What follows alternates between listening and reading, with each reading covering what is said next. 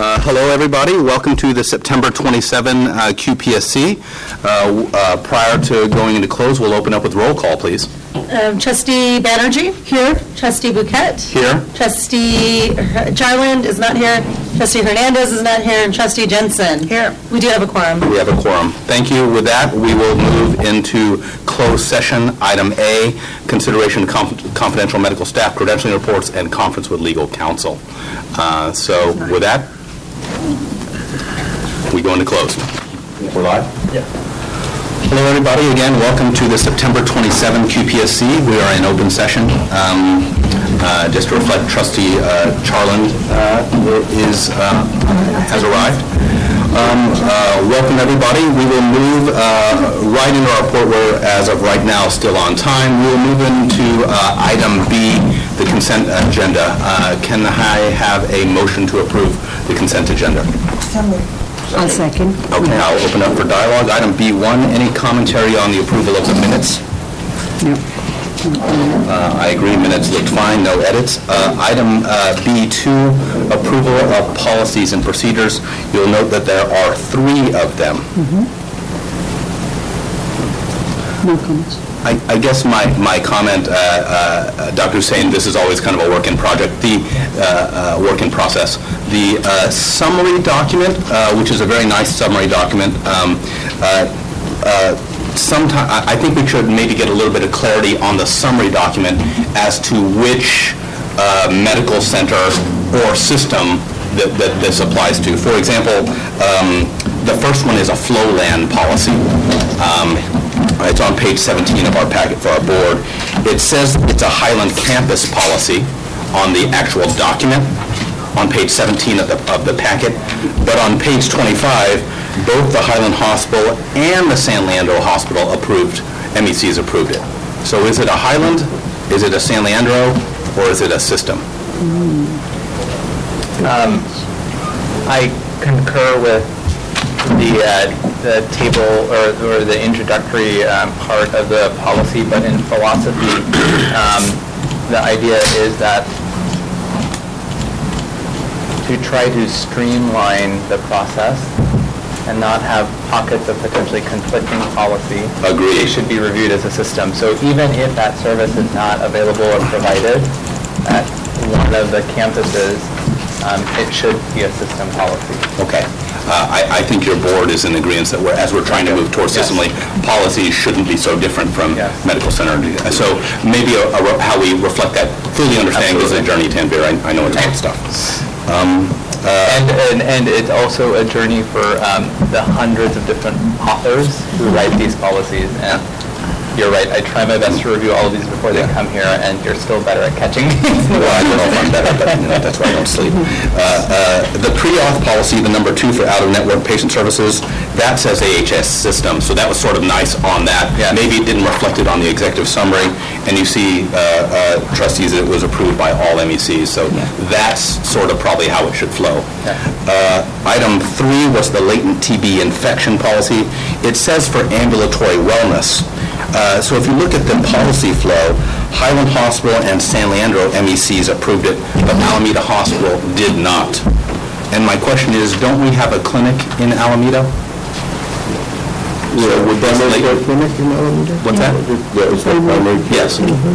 So the, the primary care clinic at Alameda Hospital uh, is not under the... uh, Alameda Hospital. That's under the purview of, is that It's right? under the SB, Okay. uh, Alameda Health Department. Okay.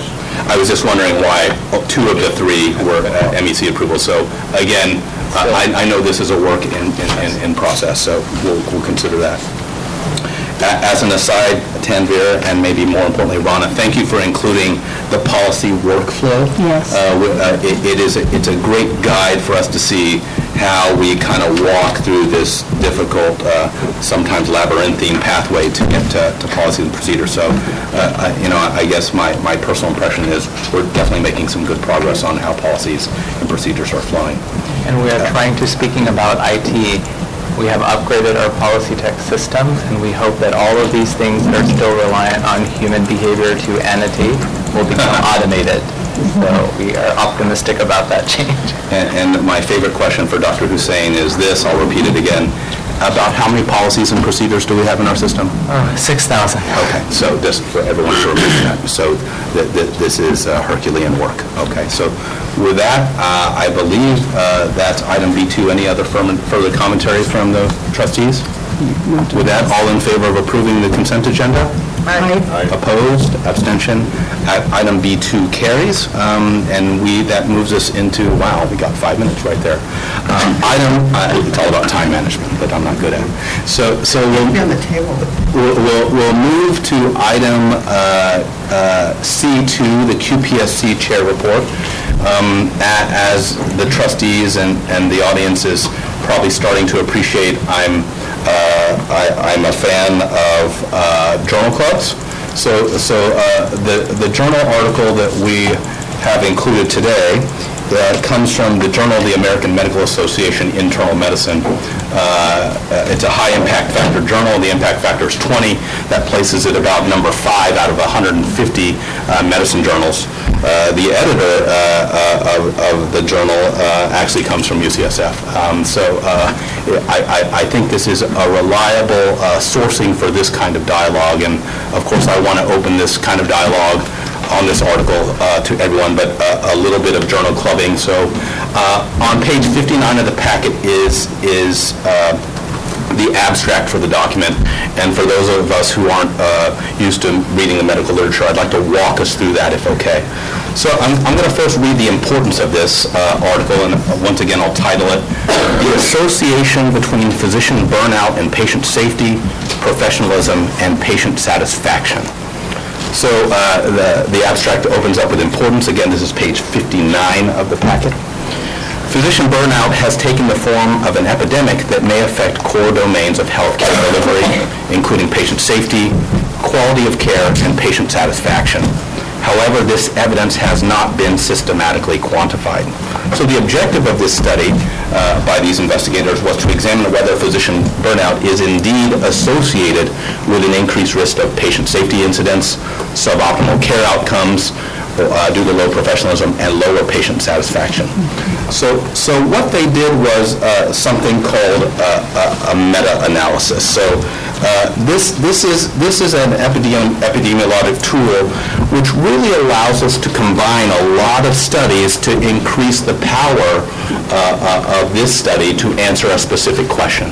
So we're trying to see uh, that what, the- what these investigators did was they examined uh, the medical literature and they found 47 studies which addressed this kind of stud, this kind of question. Does physician burnout have impact on quality effectively? And this involved about 42,000 physicians. So I, I think this is a unique study. There aren't very many studies of this kind. It's probably going to be the prototype for others. I want to talk about one more, uh, you know, I'm going to geek out a little bit on, on, on, on, on- study design and study, study interpretation. I, I want to talk to the board about an odds ratio. So, so odds ratio is one of the things reported in here. So, uh, and it's going to be important as we make some, some uh, assessments about this. An odds ratio is the measure of an association between a measure and an outcome. So, you know, what the heck does that mean? It measures the odds that an outcome will occur if there's some type of exposure. So in this case, the exposure is physician burnout, uh, measured through a kind of standardized scale called the Maslach inven- Inventory, and uh, seeing if it has an effect on, on a few things. And and th- these groups of investigators investigated three particular things, and I'm going to take you to the results, uh, which is in the abstract again on page 59 of your packet. In short, um, uh, if physician burnout is present, these investigators found there is a 1.96 times, almost a two times odds that a patient safety incident will occur. Almost a two times risk for a patient safety incident if physician burnout is present. The, the, the next item they, they, they found was that uh, there's about a 2.3 times chance of poor quality of care due to low professionalism if there is physician burnout, which is present. And the last was there's about a 2.3 times odds of reduced patient satisfaction if there's physician burnout present. So I'd like us all to kind of dig into that and then kind of open it up for dialogue as I kind of did my introductory remarks. So uh, I open this up to, to any, any, any uh, of of our uh, chiefs of staff, administrators, clinicians. Uh, We have, we have commentary maybe from back of the room as we kind of steward this discussion over the next five to 10 minutes. Um, So uh, Dr. Tornabene, our our ACMO. Sure. Um, When I read this article, I just wanted to call note in the discussion around the particularly strong association um, around burnout and low professionalism of those residents and early career physicians, and it's something that I know that our, thank you. It's something that I, that led me to communicate with Dr. Subramanian, just to say, hey, what are we doing? And, and there's a whole list of things that we're doing to um, address resident burnout in all of the residency programs, and I was really impressed by that. Thank you. Sorry to call you out, Dr. Baden. Dr. Baden, do you have any commentary? Dr. Baden, our Chair of Medicine at Milam.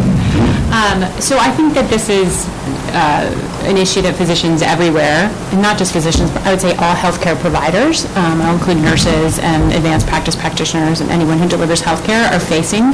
Um, I think uh, nationally, um, and there's been a lot of attention at the GME level in terms of addressing this. I think it's sort of, you build it and- and and it will come, but, you know, with the recent approval um, of the position for a psychologist to support the medical staff and the residents, people are coming out of everywhere to utilize this resource. It's really been incredible. The number of people who've stopped me in the hallway in just the last two weeks alone to say, thank you so much uh, to the medical staff um, for approving this resource. I I just called her, I'm meeting with her this week. I mean, I I would take, I would say, I can, off the top of my head, list 20 people who who I know of are utilizing this resource, and so those are the ones I know of. Um, So I'm proud of the work that we're doing um, here at AHS around this, um, and also at our residency level, but I think we still could do so much more. Yeah. And I think there's great opportunity for us. I- I'd like to rem- uh, remind this committee and and those in the room, Doc- Dr. Hearn was the spearhead on on on much of this work for uh, uh, physician well-being. Uh, Dr. Hearn, if you'll remind us uh, uh, what the resource provided is and a little bit of the pathway, the the long road that you took to get us there. Absolutely. So um, in the ACGME requirements for graduate medical education, there is a a listed requirement of 24/7 access to counseling. Um, And we have, and while many institutions have, uh, many larger institutions have uh, full-fledged medical schools and uh, and um, psychiatry and psychology counseling resources dedicated to them. We don't, obviously, but um, we have, we have people who are passionate about wellness and passionate about supporting our, our training programs um, and our medical staff. And so we, we were able to create through um, a relatively roundabout financing model where we got a few thousand dollars from here, a few thousand dollars from here, a few thousand dollars from here, um, to create a half-time FTE um, psychology counselor whose focus is on wellness and, uh, and on, on uh, physician and provider wellness in general. So she is a half-time resource available to all campuses of the, of AHS, including Alameda Hospital and San Leandro Hospital.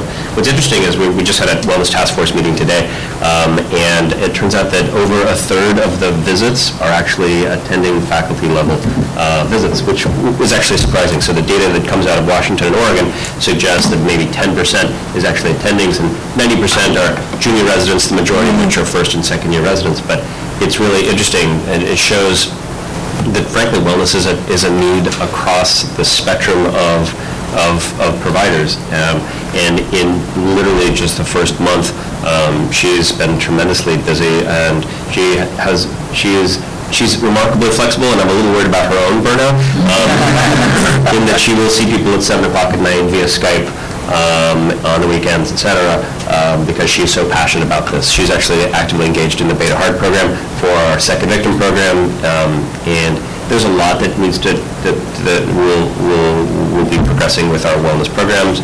Um, we have wellness lecture series, et cetera, but still, she's only a half-time position. She's only been funded for one year. Um, and the hope is that this, this, if this resource gets utilized to the extent that it has been utilized, um, that this could actually be funded on a more permanent basis, um, and then we could have our own wellness center um, and, and provide a lot more resources. We've been actively involved and engaging with Gina Rappaport, who is the wellness uh, coordinator for the entire system. Um, So right now, we've just been focusing on the medical staff and the residents, but in the broader spectrum, wellness affects everyone. Um, It affects nursing, it affects EBS, it affects, you know, uh, folks from really all, all manner um, who have to deal with the, sometimes the tragic things that we see. And it's really an important, um, it's an important aspect to, to, to share with, with our entire um, AHS community. So the long-term vision, um, I don't think Deborah Barnes is here, but my, my foundation view is to have capital campaign to, to create a wellness uh, space, and wellness center, um, and have ongoing programs, and continue to, to to benchmark our, our burnout. Dr. Lee, can you, can you remind, I apologize. Can you remind the committee the, uh, the organizational structure? Who- Who who does the wellness report to?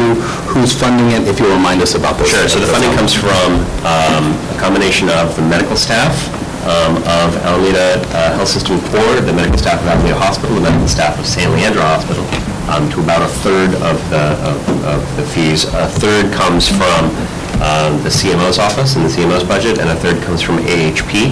Um, That allows us to have, since it's medical staff funded, it allows providers who are non-employees to also access uh, these resources. Um, And this person uh, reports to the CMO um, Okay. on a regular basis. Excellent.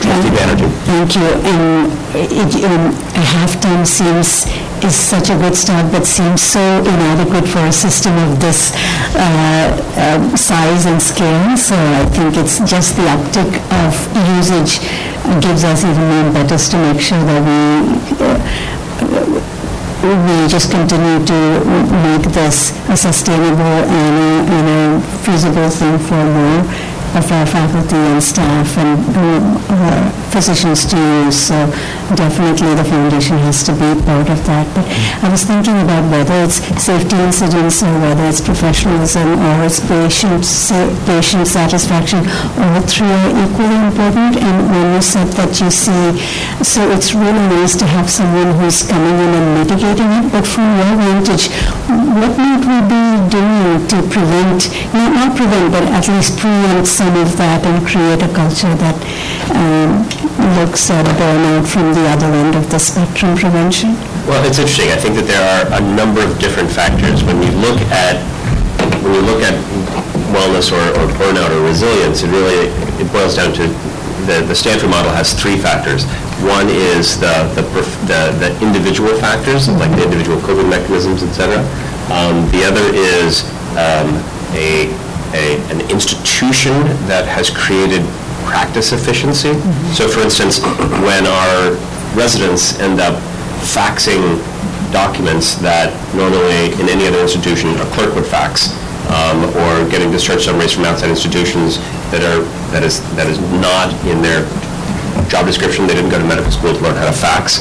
Um, That is, that creates overwhelming frustration, and that's a practice inefficiency, that they're not working at the top of their license, and that really adds to burnout. So there's individual factors, there's practice efficiency. Obviously, the uh, unified EHR will help with that, but also you know, being able to see patients and you know, seeing patients is why we all went to medical school, right? And and so seeing patients and and finding joint fulfillment in a, in an efficient manner is, is really important. But then the third thing is actually a culture of wellness within the institution. So that is a culture of wellness that encourages physicians to, and providers to take breaks and to see a counselor and to have activities that foster this. And so it's not the, not that practice efficiency and not the, the individual factors of how you deal with burnout, but an institution which sort of respects uh, individual, like respects wellness as, uh, as a mode to decrease medication errors and to increase, you know, patient safety practices um, and patient satisfaction. And it's, there's a number of articles that talk about wellness as a quality indicator um, and a quality metric. And if you increase your wellness, like this article suggests, you increase a lot of really beneficial things about your system. So um, I hope that the work that we've been doing over the last few years with the Wellness Task Force will only continue to, to to mitigate some of these downstream effects. I- I I would, I would request that we uh, get a formal report, if you don't mind, on this, on activity, uh, and, and uh, perhaps have our, our- our, our- our wellness officer come in and, and give a, her, her take on what. Yeah, that'd be great, probably after the first three months, maybe maybe November or January. Or meetings. perhaps January, and, and and we can work in progress, but giving people always advance notice. I think that'd be great. We would love that. Any other commentary on, on this Uh, Just discussion? a question, uh, Dr. Hearn. So uh, other than this uh, wellness uh, coach, is there any other uh, resources that the resident can turn to for um, issue like this? Yeah, so there's, so there's, there are clearly resources within the EAP program of a, of an institution. So if there's a crisis, an emergency, there's like a 1-800 number. Um, So, but they also have resources, a lot of times the individual residency programs will have sort of um, peer support and, uh, and, you know, ombudsmen within the, the residency program. Um, That's pretty much it in terms of the reaching out for, for these types of, uh, like occurrences. I would just add for the record to the culture that we promote, just in terms of how much we communicate with folks, how we keep people in the loop with big decisions that are coming down, all of those really attribute to how, how stable you feel in in working. So it's all of these other things that, um, that affect how you practice. So as a board, as a senior leadership team, those are the kind of things that we, I think we don't know, we don't have the clinical gumption, but we can at least make sure that the other parts of it that make life, um, that create a culture of respect, integrity, and values are things that we follow to mitigate some of that. Trustees, any other further comment?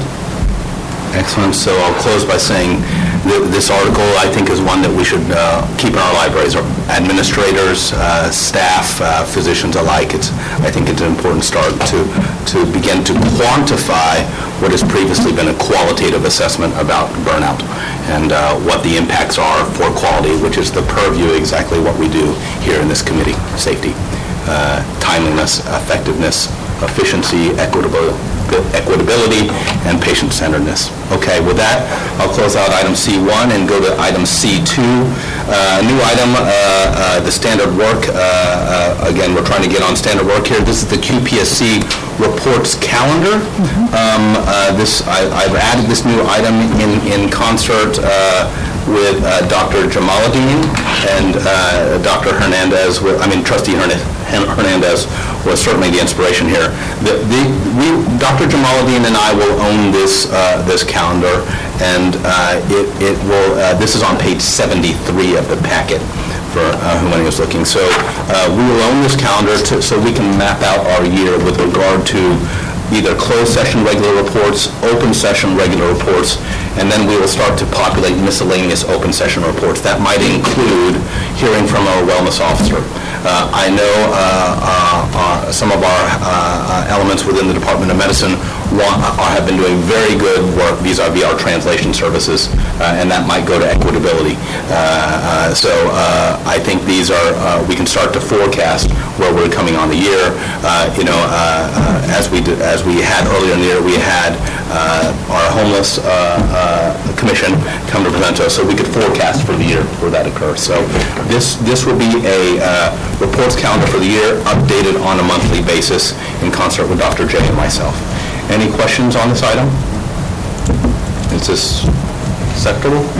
Excellent. So with that, uh, and, and then I will subsequently migrate that- this to the last item, which is planning calendar uh, and uh, issue tracking. So that will close out item C2.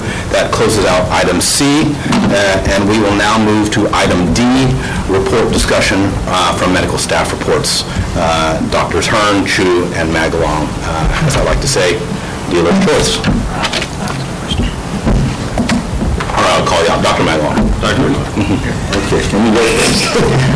Afternoon again. Um, For um, the Medical Executive Committee at Alameda Hospital, we uh, presented a credentials and privilege report earlier in closed session. Uh, The uh, medical staff also approved the um, clinical privileges for general surgery and podiatry multi-facility forum, which is in the packet, as well as the um, temporary privileges application and the uh, medical staff um, advanced provider pre-application uh, form and process.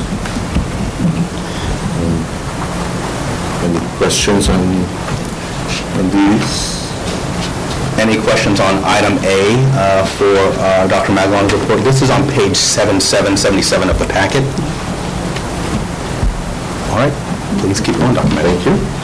Um, uh, We did not have any professional or, uh, oh, actually we do. Um, So let me go first with the quality and outcomes. We had discussions on MSC regarding um, processes uh, to improve patient throughput through uh, patient transfers uh, from Highland to Alameda and possibly improving, hopefully having patients from Alameda going to for a higher level of care.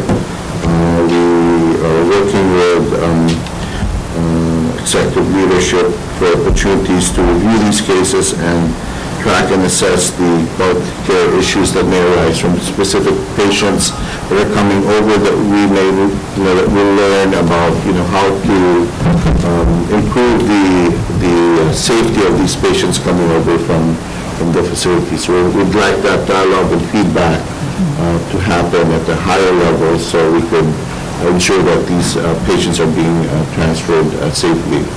Um, uh, Also, Dr. Maglon, on that issue, do you have a sense on the, I'll call it the bidirectionality of these transfers? What What is the net movement? Are more patients moving from Alameda Hospital to Highland, or more from Highland to Alameda? And do you have a sense of that volume?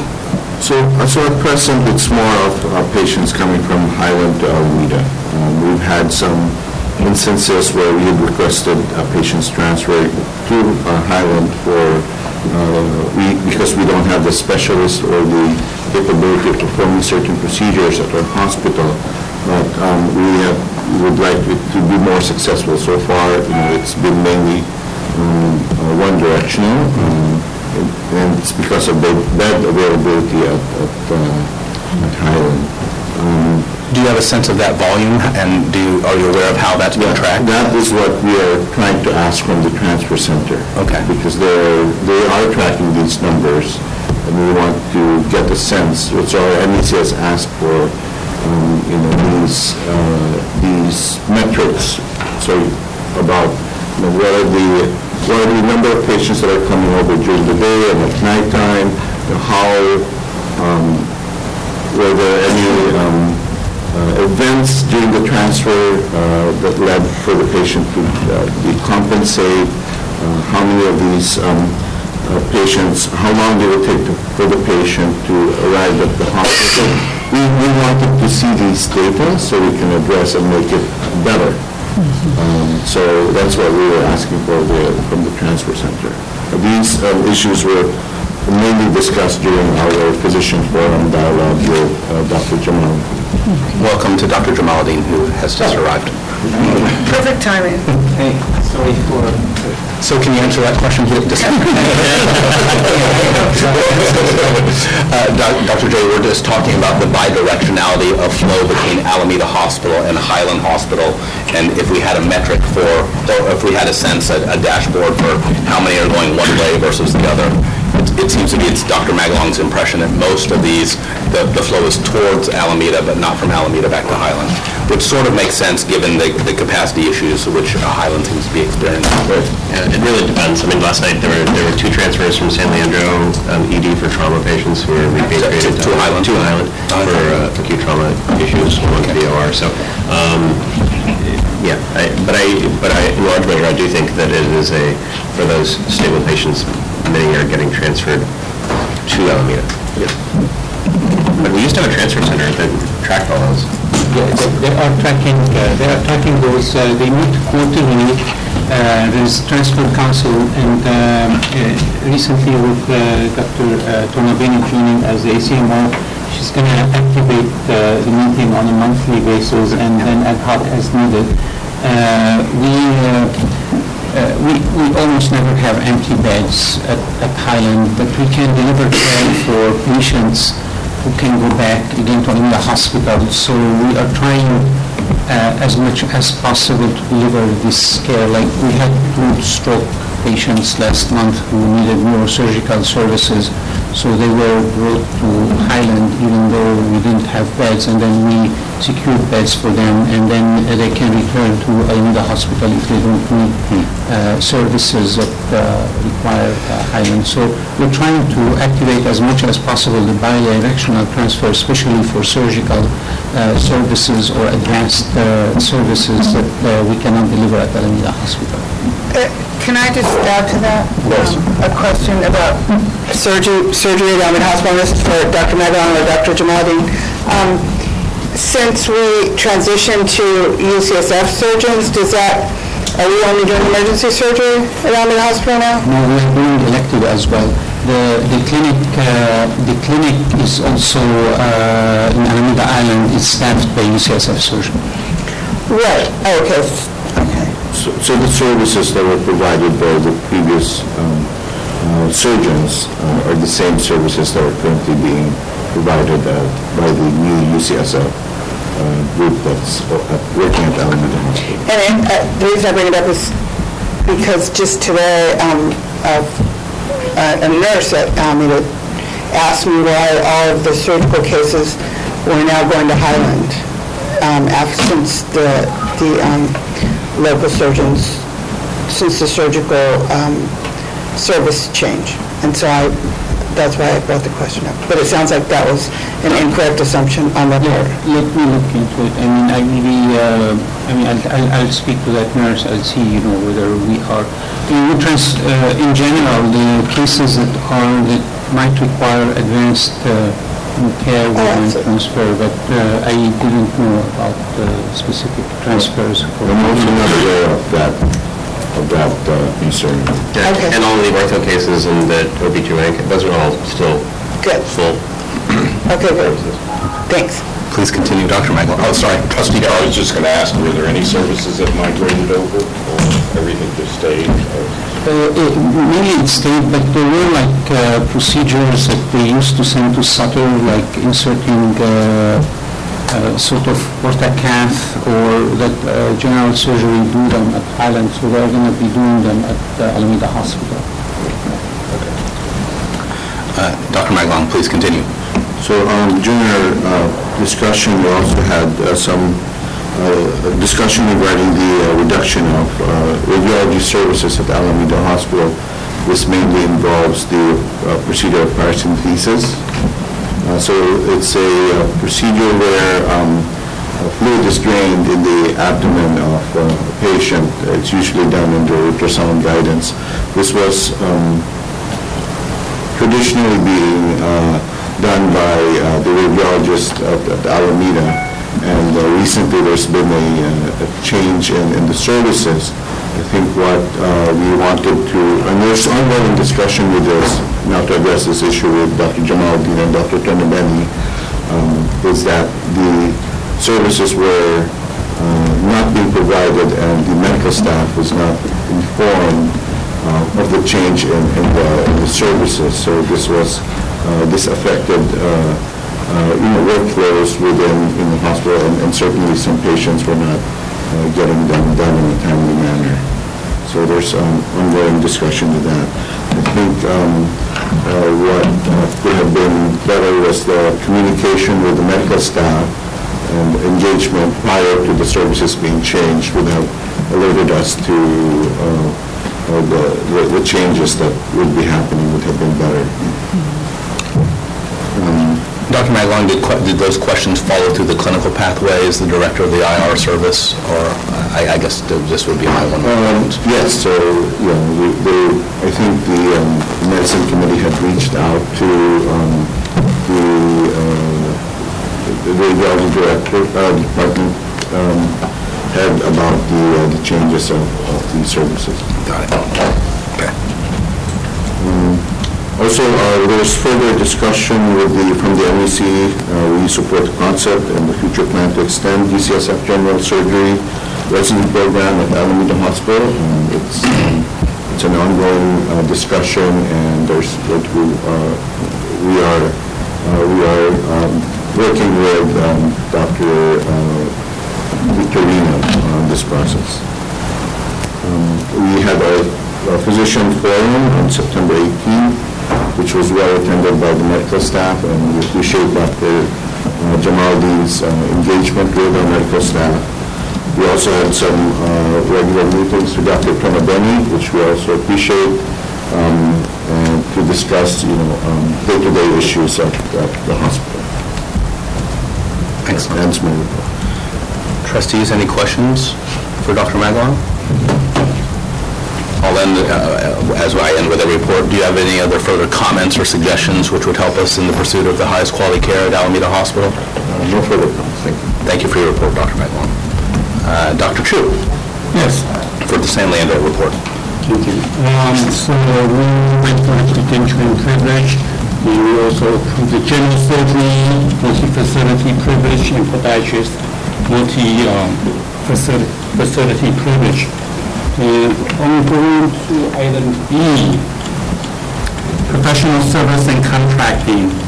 Um, We uh, have a new community searching, uh, that's been waiting uh, for a contract uh, with the AHS or AHP to provide uh, ED uh, co-coverage. And that's been explored by the chief medical officer and the department surgery chair.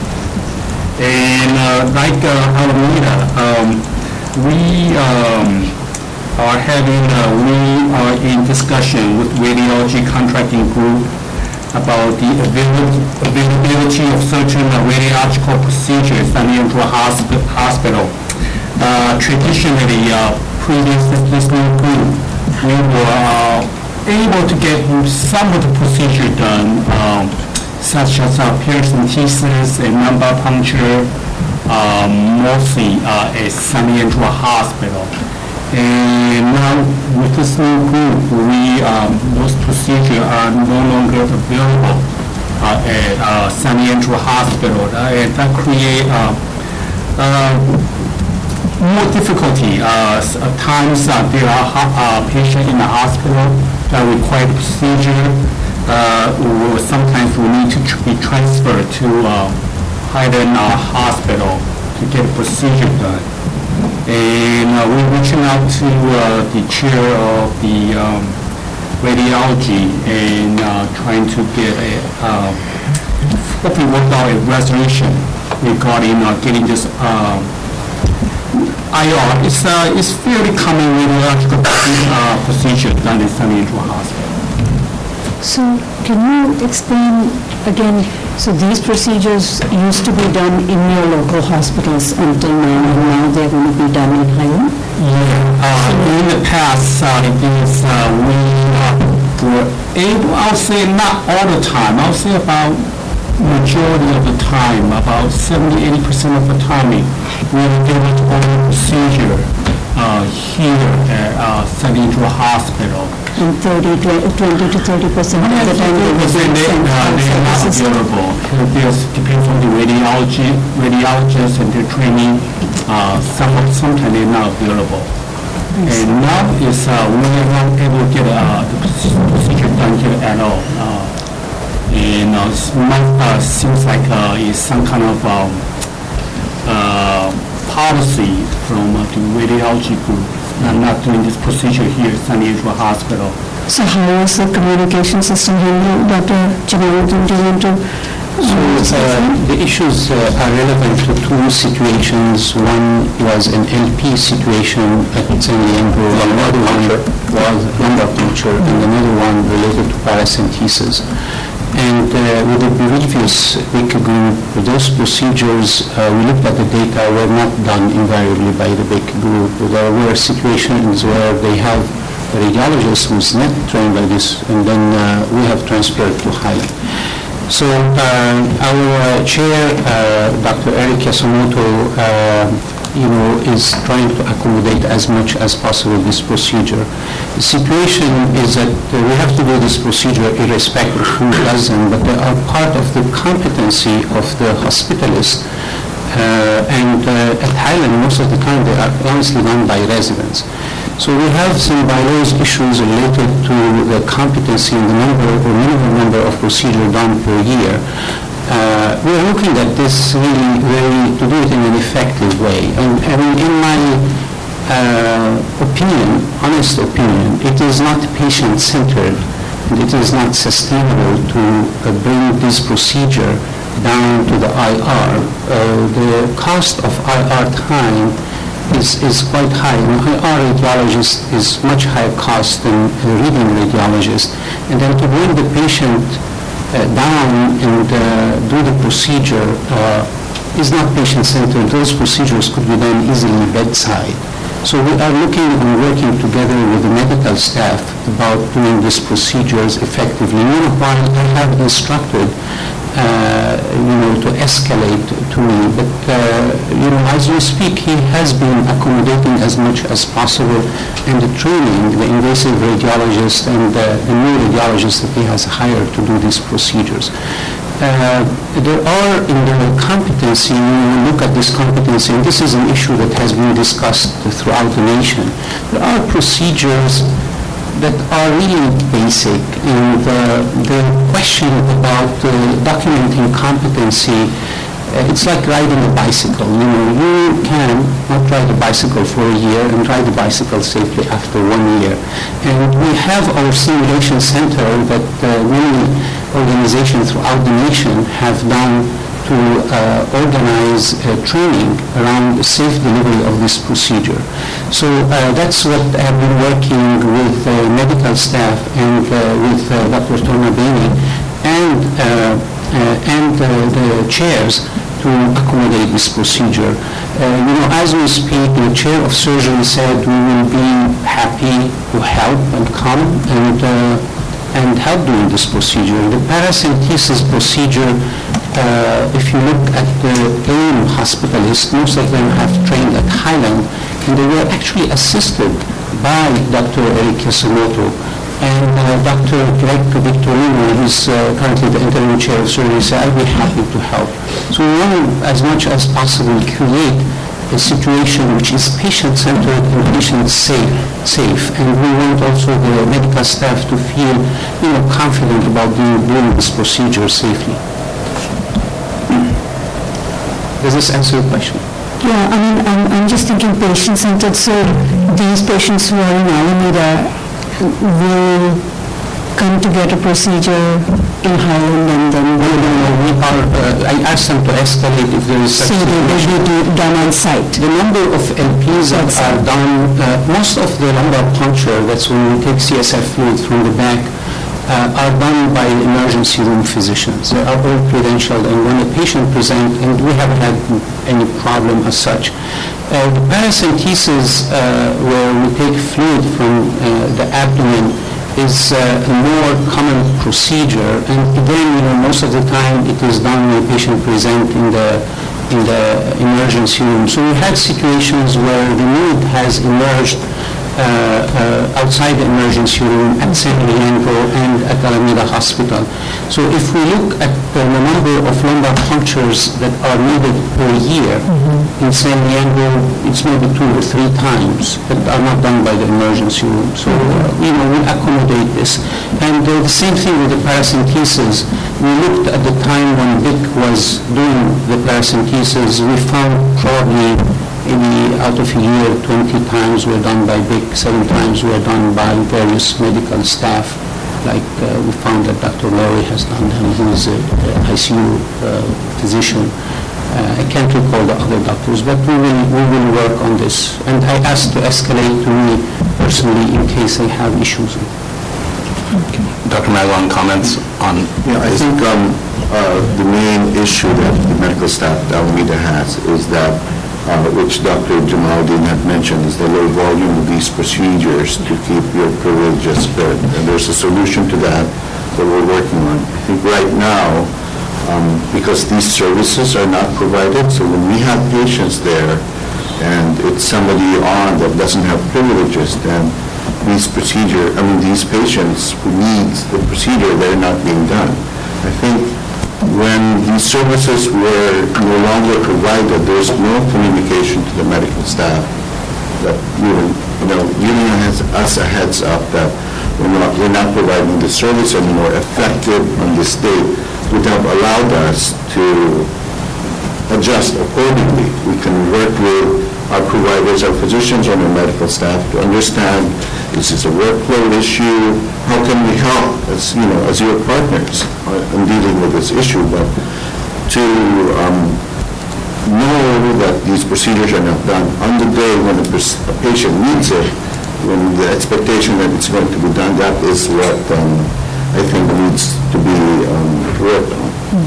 So uh, that, I'd like to discuss on, so do, are you saying you don't have clarity on the pathway? So let- let's pretend that a cirrhotic comes in today who needs a paracentesis and doesn't get it in an emergency room. What, what does a hospitalist do? Now, we, um, so right now, these patients are being transferred to Highland. Okay.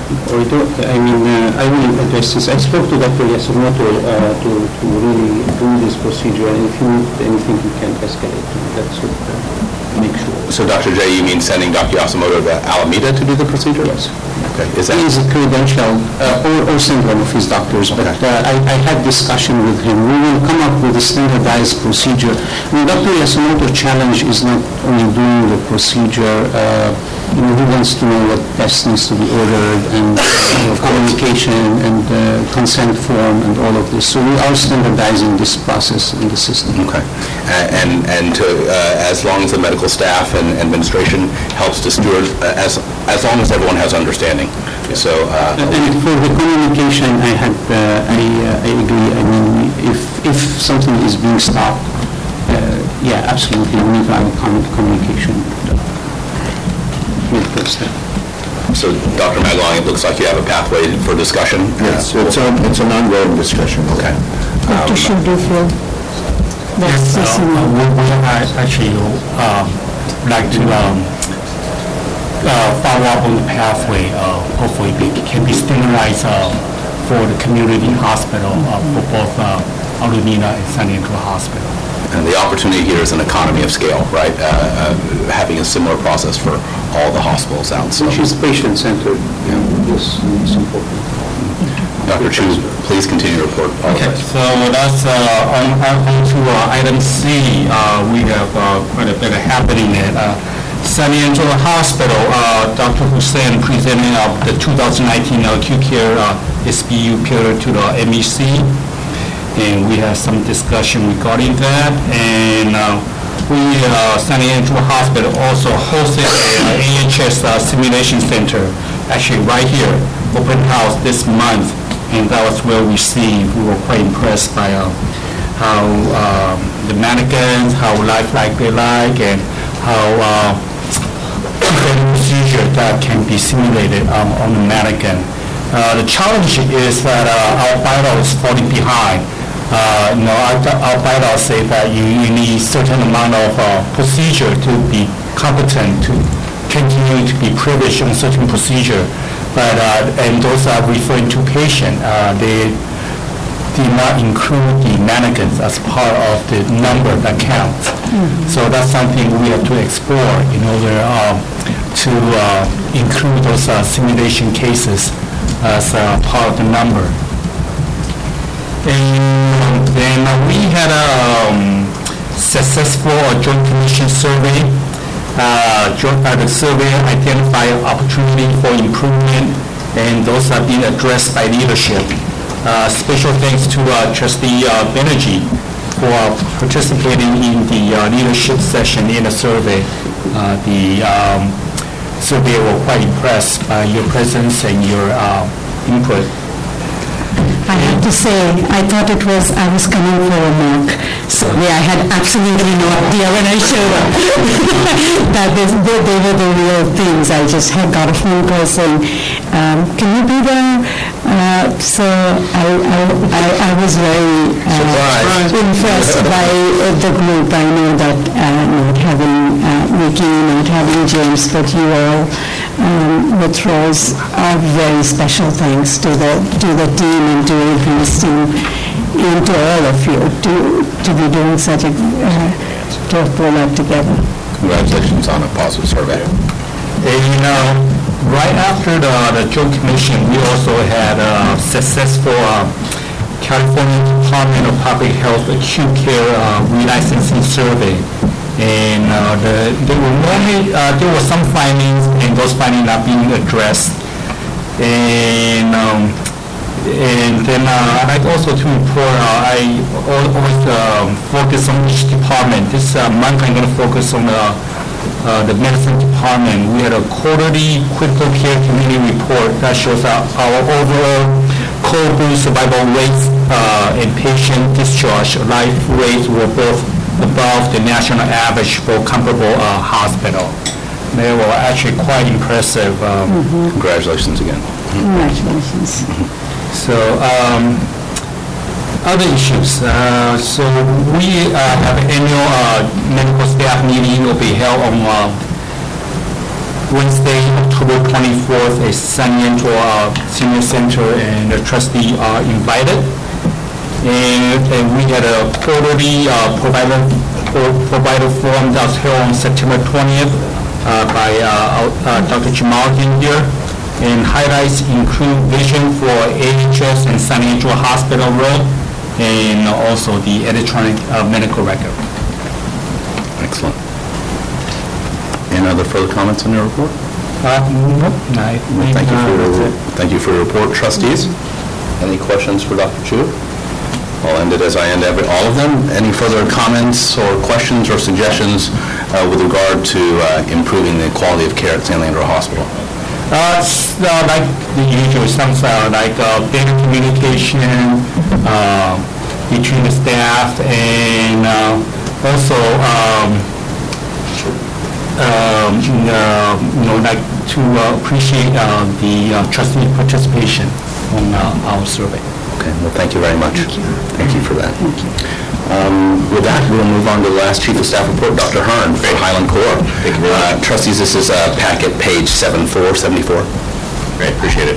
Um, So in terms of credentials and privileges, uh, as was mentioned in the closed session, there were 13 initial appointments, five temp privileges, 27 reappointments, three proctoring activities, and 12 voluntary resignations.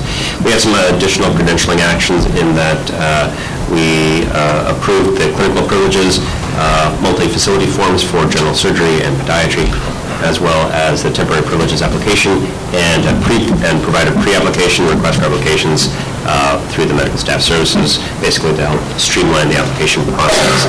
Um, i- In terms of quality and outcomes, um, one of the main things we have been discussing at uh, at MEC has been the surge red uh, and this- the surge process. Uh, As in many things in medicine, it sort of ebbs and flows, and right before Labor Day, we had wondered where all of our patients went, um, as we seem to be doing very well. Um, And then after Labor Day, we seem to be in a a sort of critical overload for about a solid week and a half. Um, So there are some challenges, again, that uh, that that the system is trying to work out. There's a reinvigorated throughput committee, uh, which is meeting on a um, monthly basis, every two weeks? Every two weeks?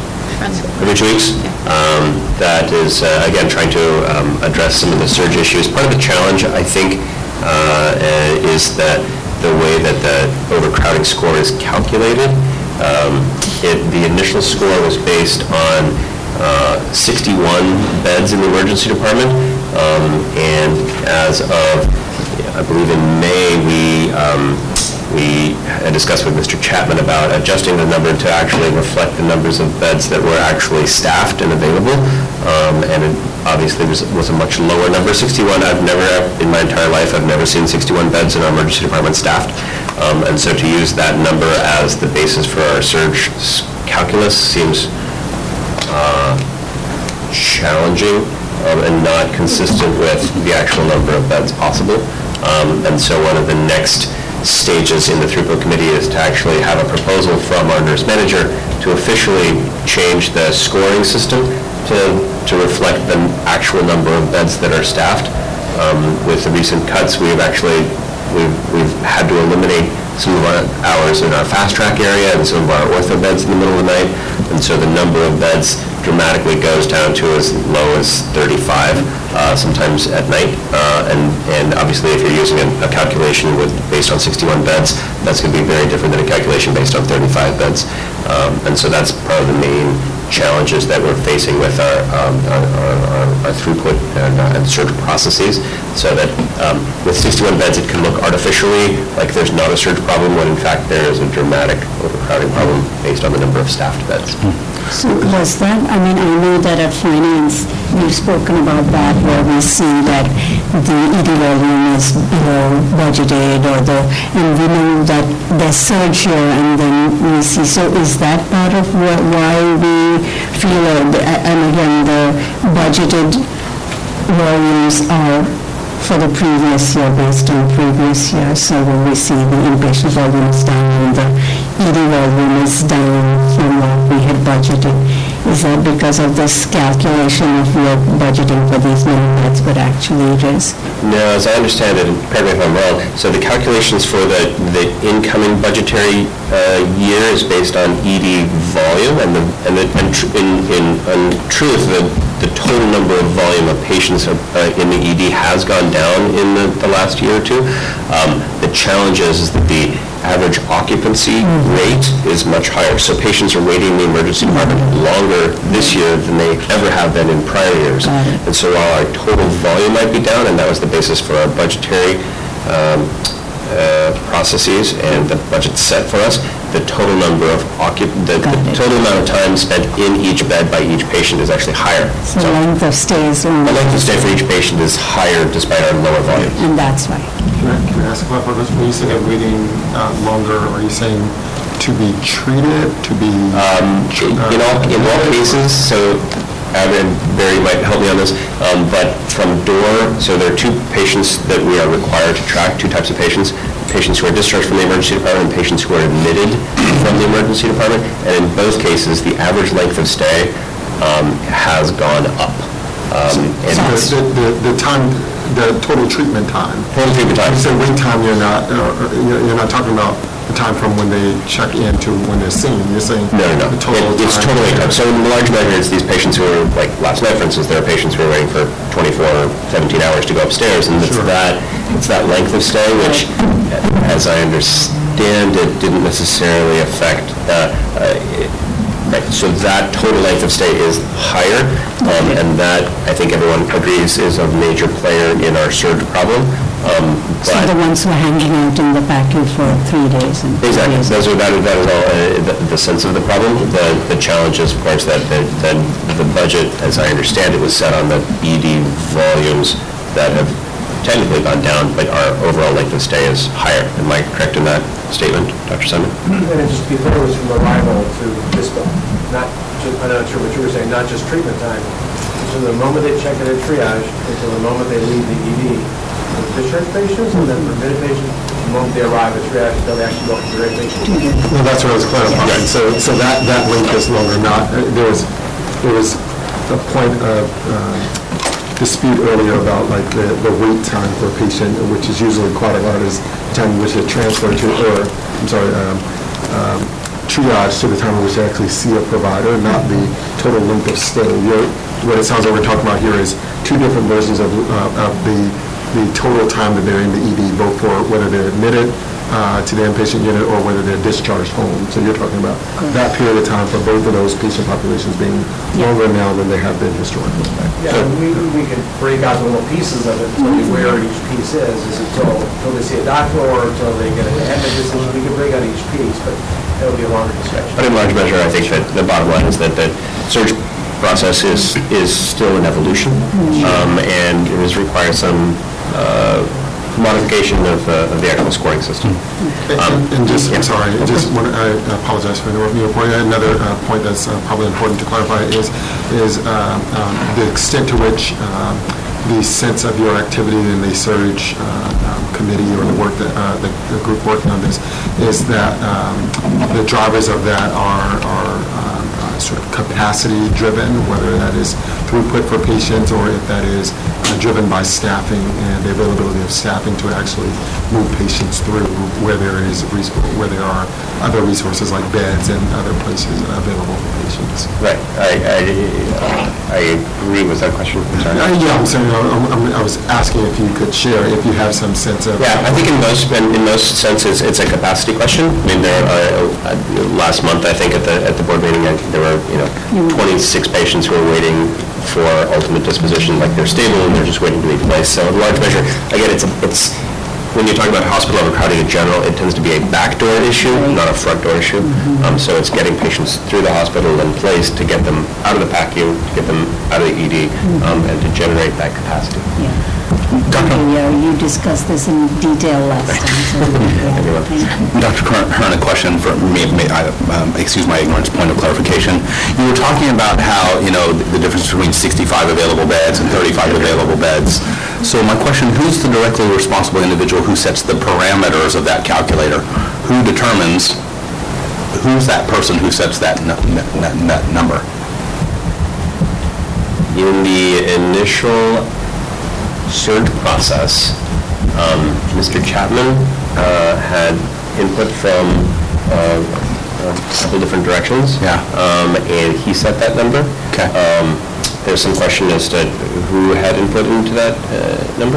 But in in any case, we, I think we all uh, can agree that i- i- at this point, it's process-driven, and there will be, uh, as I understand it, a proposal put forth to the throughput committee soon to adjust that, and not about a month ago, it- it was, we were told that that number had to be remain fixed, as- although we understood that, that the charge nurse could be flexible and change the number based on the actual numbers of beds that were staffed. We were told that that number had to remain fixed at 61 or 63, um, in which case we are, I believe the ED nurse manager is now coming forward with a formal proposal to the throughput committee to allow some flexibility based on the actual numbers that's staffed.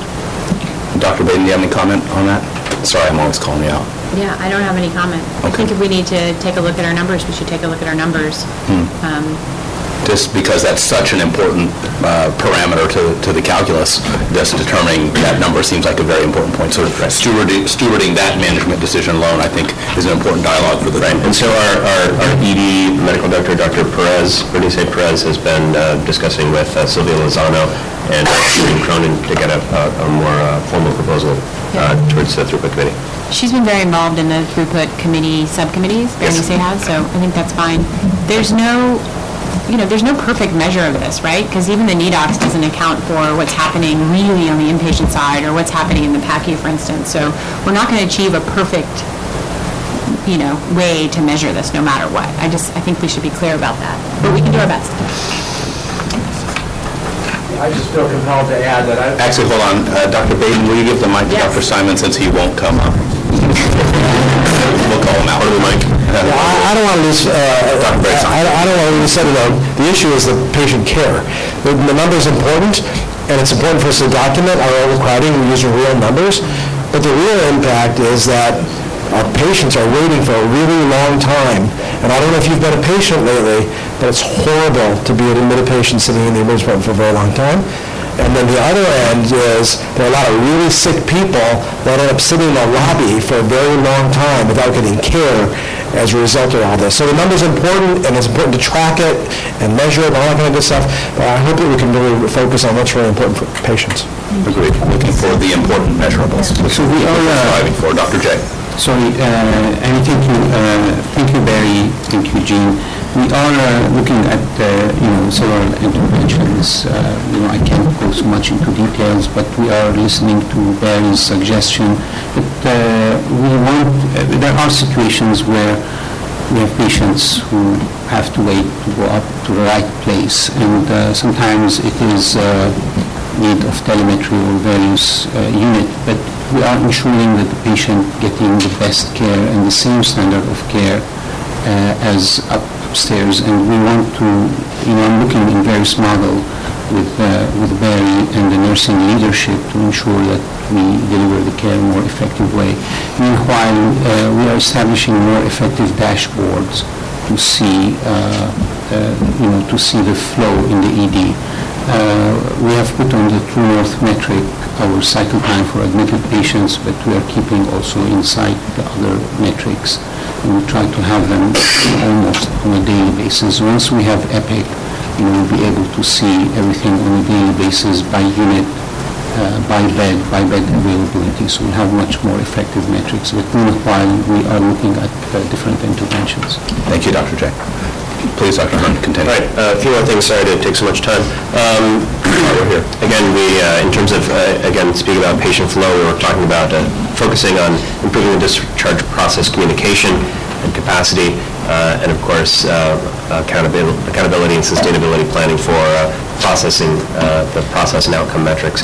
Um, In addition, we had a a, uh, discussion from the acute SBU um, The acute care dashboard was presented, um, including all 13 metrics. We had a recent report from the GME program um, and uh, discussed the 150 interns and residents which are based out of Highland, uh, the next generation of caregivers, obviously.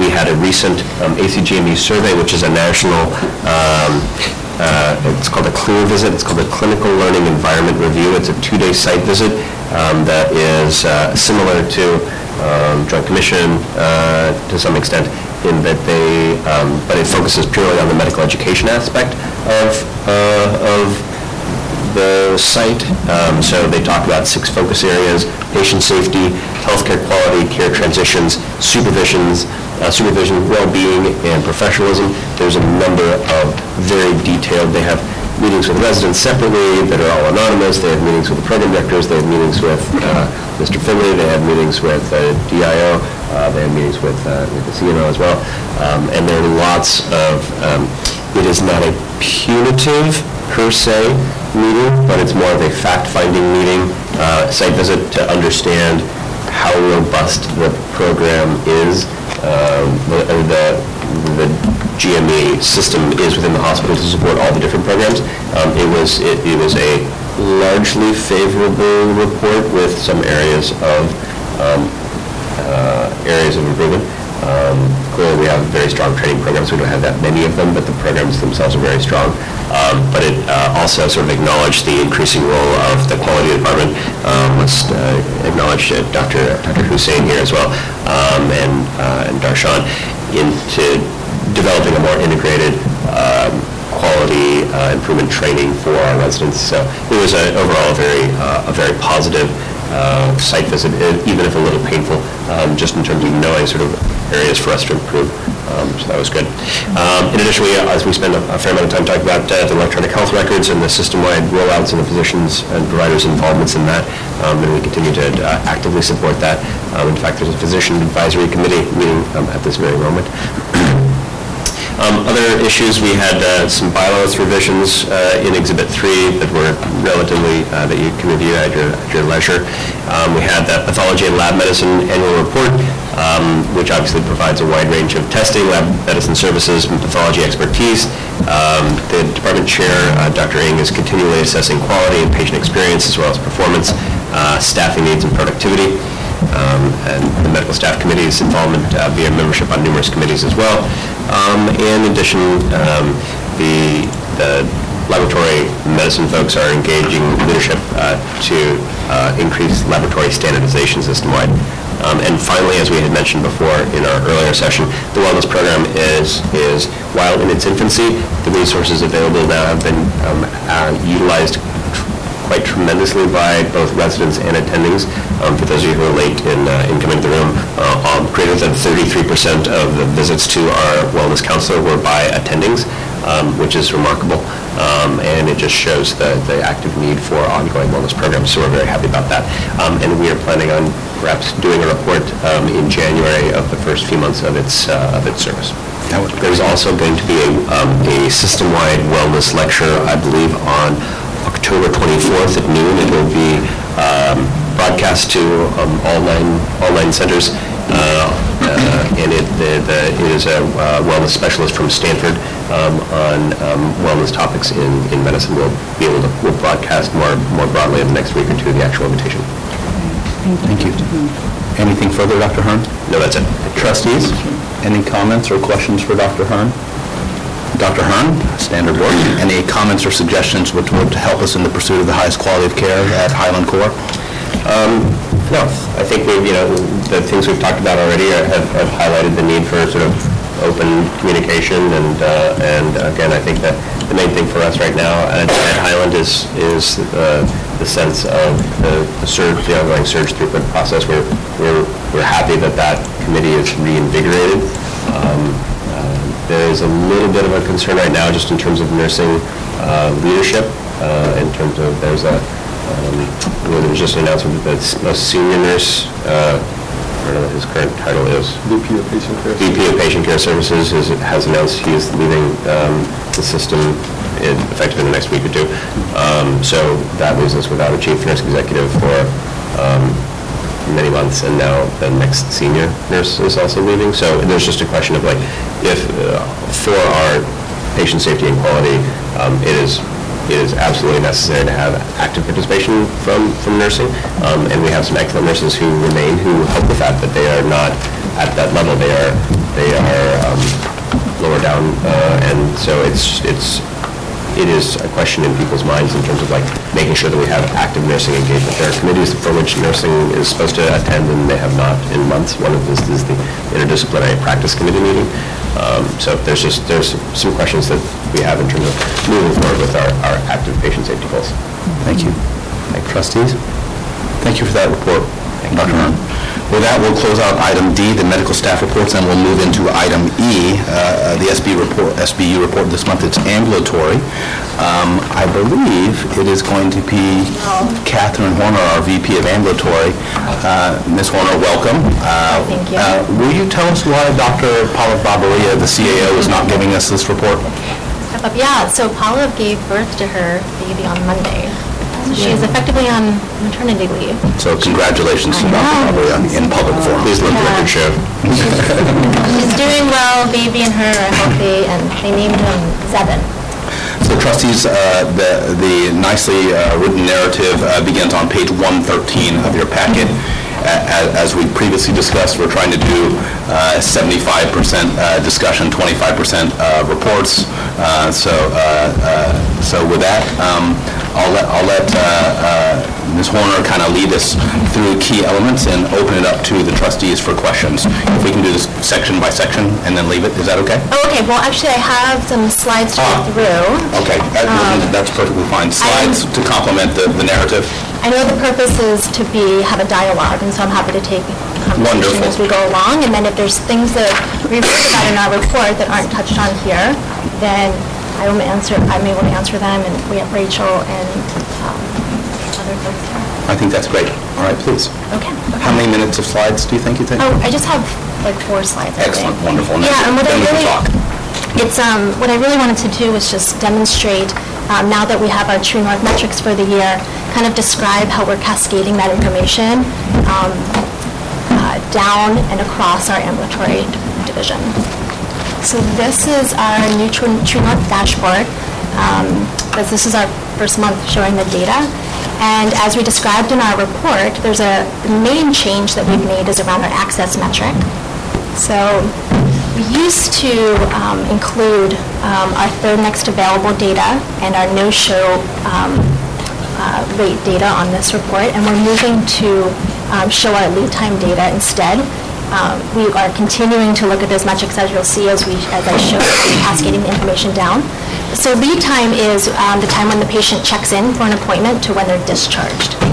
Um, And we're moving towards this, we think that it's, uh, we've done a lot of work in the last few years to improve our access um, into our clinics, and we're ready to take on another challenge. Um, We also think that this um, metric is going to be really timely as we move into Epic, because we'll also be able to gather this data in that new system. Catherine, uh, and- and uh, Dr. Hussein, uh, a further uh, comment on the, on this particular metric. To recall to the QPSC, we approved 13 TNM dashboard items i- in July. I just want to, Tanvir, I thought there was discussion about the title of this one from lead time, because didn't we discuss maybe calling it cycle time, the full, the full time? And I, I just want to recollect if we had that, if that's, Yes, uh, because lead time seems a little bit funny, a total clinic cycle time is from start to end, and I just wanted clarification on that discussion, you'll, you'll have to remind me. Yes. um, uh, I think Catherine will describe to you that there's cascading metrics in the ambulatory setting, so we wanted to stick with the name that made the most sense to our operational leaders because there may be a series of other measures that they might have labeled differently. So it was largely at the discretion of what made most sense within the op- uh, ambulatory operations. So um, we stuck with the, with the title that made most sense to the people who get the data in hopes that this committee would understand that that was the reason why. and, and also for the, for the, for it to make sense to the committee as well, right? So lead time, uh, i- i- in some circumstances is the time it takes to get up to an event, and in, and in other circumstances, cycle time was the total time to go through. So I'll leave that up for discussion for the board. Uh, Of course, we want, we want to be accommodating to how ambulatory is measuring, but we want the dashboard for the public to be able to digest this, for the board to be able to digest this and know what it means. I'm actually happy, I mean, I'm happy to change it to total cycle, total cycle time. Yeah. Um, Well, that shouldn't be because of me, it should be... No, I did assume it was lead time and wait time instead of the third. Yeah. Yeah. times. Uh, Dr. Che? So, uh, I mean, the title, uh, I I recall a little bit the discussion, but uh, the question in the cycle time, uh, in the lean, in the lean uh, verbiage, uh, no value added to the patients. The lead time is no value added. The waiting time for a patient to be seen, to be uh, to be signed in, uh, to to do all of this is no value added. What is of value is really the time uh, to see the physician, the time with the physician, and then, uh, and then the time to, to just leave. But this is a value time. So I, in my understanding, uh, Catherine, correct me if I'm wrong, you want this to be as, as short as possible, the lead time. So we want this total time, because this is from reg to walkout, right? Well, it's from check-in to, to discharge. Check-in to Um, discharge. I think what's important, and you'll see it as we cascade the information down, is that we want it to be as short as possible that's clinically appropriate. Of course. Right? So we want to target the interventions that we want our clinics working on are around reducing the non-value added time, the waiting room time, the waiting in the exam room time, and the waiting for the discharge instruction. So that's what the, the focus should be, so. But yes, the goal is to uh, relatively... The entire time to And, and and again, that, that's my, as a steward, uh, I guess, for, for, for how the public sees this, uh, and, and as we see it, I want, I want the public to be able to see these dashboards and say, oh, this is how long it takes me to get into a clinic and then get out of a clinic. And lead time, I'm not sure if it, if, if it does that. Yeah, I presumed it was the non-value time. And Yeah. Yeah, we ac- we actually would love to just have a non-value at a time, Right. um, but it's hard. I um, with To our derive that, it's very systems. difficult to derive that. So we're just doing total times. So we, we we chose total lead, total lead time, and, you know, I'm going to bring it back to our group to see whether or not to, to change the... If, if you don't mind, and, uh, Yeah, yeah. I'm happy to. Okay. And whatever you decide, we'll change it to. One thing, just uh, for clarity, is that um, even when posted online, we always have the definitions page that follows the dashboard. Yeah, and if we could add units into it, because I believe those were minutes. Correct. Okay, got it, that would be great. Okay. Um, So the next one um, to focus on is our prime and our QIP, metrics on target. Um, I don't think I need to go into that much. And then the last one to bring up was our CG CAHPS score, so this is our top box radar providers.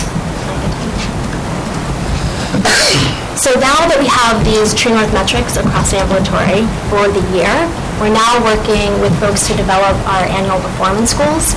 Um, So these are in draft form. They're going to be finalized next month. And we are working to be really transparent about what we're holding um, our system leaders, our med- uh, medical directors who are AHS employees, and our practice managers responsible for. So under quality, so that's, this is kind of um, uh, refers to the prime and the QIP metrics from the True North. So what we've done in primary care is uh, uh, look through a crosswalk with um, those prime and QIP metrics, get input from folks about what they think are actually valuable, um, are aligned well with our team-based care approach um, that we're working on, and that we have the data right now so that we can be sharing it on a regular basis so people know where, where they stand. Um, In specialty care, um, flu vaccination rate is our, is one of our prime metrics. Um, We started uh, giving patients the flu shot in our specialty care clinics last year, and actually was really successful in that. Um, And because it aligns with prime, if if we have a flu season, anything like we did last year, we think this is going to be great for our patients, so we're going to continue to look at that. Um, Under workforce, um, we, um, we did a little bit of staff rounding last year, but I think that we're going to kick it up and hold our, uh, hold everyone in a leadership role in ambulatory care responsible for regular staff meeting, staff rounding. And right now, we're working as a group on, on not reinventing the wheel, but doing what uh, AHS has done previously. Um, And we're working on that so that's sustainable and it's not a one-time thing like it's uh, been historically. Um, System turnover is a metric, I'm assuming you guys have seen that before, but that is an AHS-wide one that gets pushed down to us. Um, And then our CG CAHPS scores. Um, This year, we did a relative improvement within each clinic. So instead of holding everyone to um, the True North metric, we actually looked at your individual locations and um, gave you a score based on how well or um, if you stay the same in terms of patient experience scores. And then for, just to see a little bit further with CG CAHPS, so this is the monthly data that gets pushed out. You can see the True North metric, which is our top box rate the provider. And then we've been showing these two watch metrics. The first, you can't really read that, but the first one is around phone access, um, which we are gearing up this, this year to work on. We, we have, this is like operational gap for us right now. Um, So we're going to keep that metric on a monthly distribution list. But the second one is around communic, uh, provider communication. Um, And on a system level within ambulatory, we are not going to be working on this metric this year. And so instead, we are going to be changing this to align with our True North metric, which is seen within 15 minutes of appointment. Questions about? No, keep going, great. Okay. So then, um, just going down the line with the other annual performance goals for our folks include sustainability with maintaining budgets and our visit volumes. This is what we held them accountable to this year, and that's going to continue. And then you see, um, under access, to align with the True North metric, we have total lead time. So this will be um, a relative improvement score for each of their areas, again, um, like CG CAHPS um, and their quality metrics. Um, so we're excited about that. Um, And then the last slide is around our weekly data. So you guys have seen this weekly push of data that goes out. Um, This one is for HCP 5, so our specialty areas, um, and our GI clinic and endoscopy suite and fusion. So you see, um, we're continuing to look at um, patient demand um, and our access into those clinics. We're not changing any of those weekly data that we, that we share. Um, At the two um, lower ones, we started sharing this summer, and those are cycle time data. So we're sharing registration cycle time, so from check-in to the end of registration, and then last week's intake cycle time. So this is basically the end of registration to when the patient is ready for the provider. Um, This is what we've been sharing up until now. I think after we finalize the, uh, the performance goals, it- this will no longer be informational, as it says here. There'll be um, targets associated with each of them, and we will be adding a total lead time, or we change the name of it, something like that, and it will be a relative score, so they'll be able to see, compared to what their uh, relative improvement goal is, how well they're doing to achieve that. So that's, I just wanted to share what we're doing to cascade the message down. Um, And we're happy to take questions, and then I know that there was a lot that I didn't cover that's in the report. Excellent. And Trustees, questions for Ms. Horner? So uh, definitely a very nice report. I ask, uh, uh, not for you, for all of us, for if you're going to present a report and include slides, please include slides in the packet so we we can re- review them before, in addition to the narrative. So thank you for walking us through those slides. Uh, uh, The narrative was very well uh, written. I I did have one question within the narrative, which uh, related to an e-consult update, which was on page 116 of the packet. And, and uh, in short, uh, we, uh, uh, when ambulatory gave their prior report three months ago, there was a lot of discussion about Rubicon and an anticipated launch in October uh, for this. And we, uh, if, if if the committee remembers, uh, I even gave a live demonstration of doing uh, a Rubicon, uh, showing the workflow that I use for it. So um, uh, the the body of this uh, narrative says, unfortunately, due to delays with our Rubicon build, the go-live of this effort was pushed back to the winter of 2019. uh, Catherine, can you comment on, on this vis-à-vis Rubicon and, and leveraging our relationship with CHCN and electronic communication and, and what have you? A a lot to chew off. Right, so, I mean, I'll share, and then Delvecchio and Rachel are welcome to join, and they've been integrally involved in this, but because of the Rubicon delays in their build, and um, after uh, talking with our San Francisco colleagues that already have Rubicon, and they are also transitioning to Epic, um, And then the third thing, we saw Epic's um, capabilities in the e-consult, e-referral venue, and their functionality, Epic's functionality is actually better than we, um, than it was six months ago, a year ago. And so we now feel confident that we can work with Epic to build in their foundation system what um, they're looking for. It's not as um, pretty as Rubicon is. So the not as like it's not as um, it's not built by like web designers who are like you know, but it has the same functionality. And I think that um, just the overwhelming positive positive um, positiveness of us all being on the same system is going to outweigh um, going with Rubicon at this time.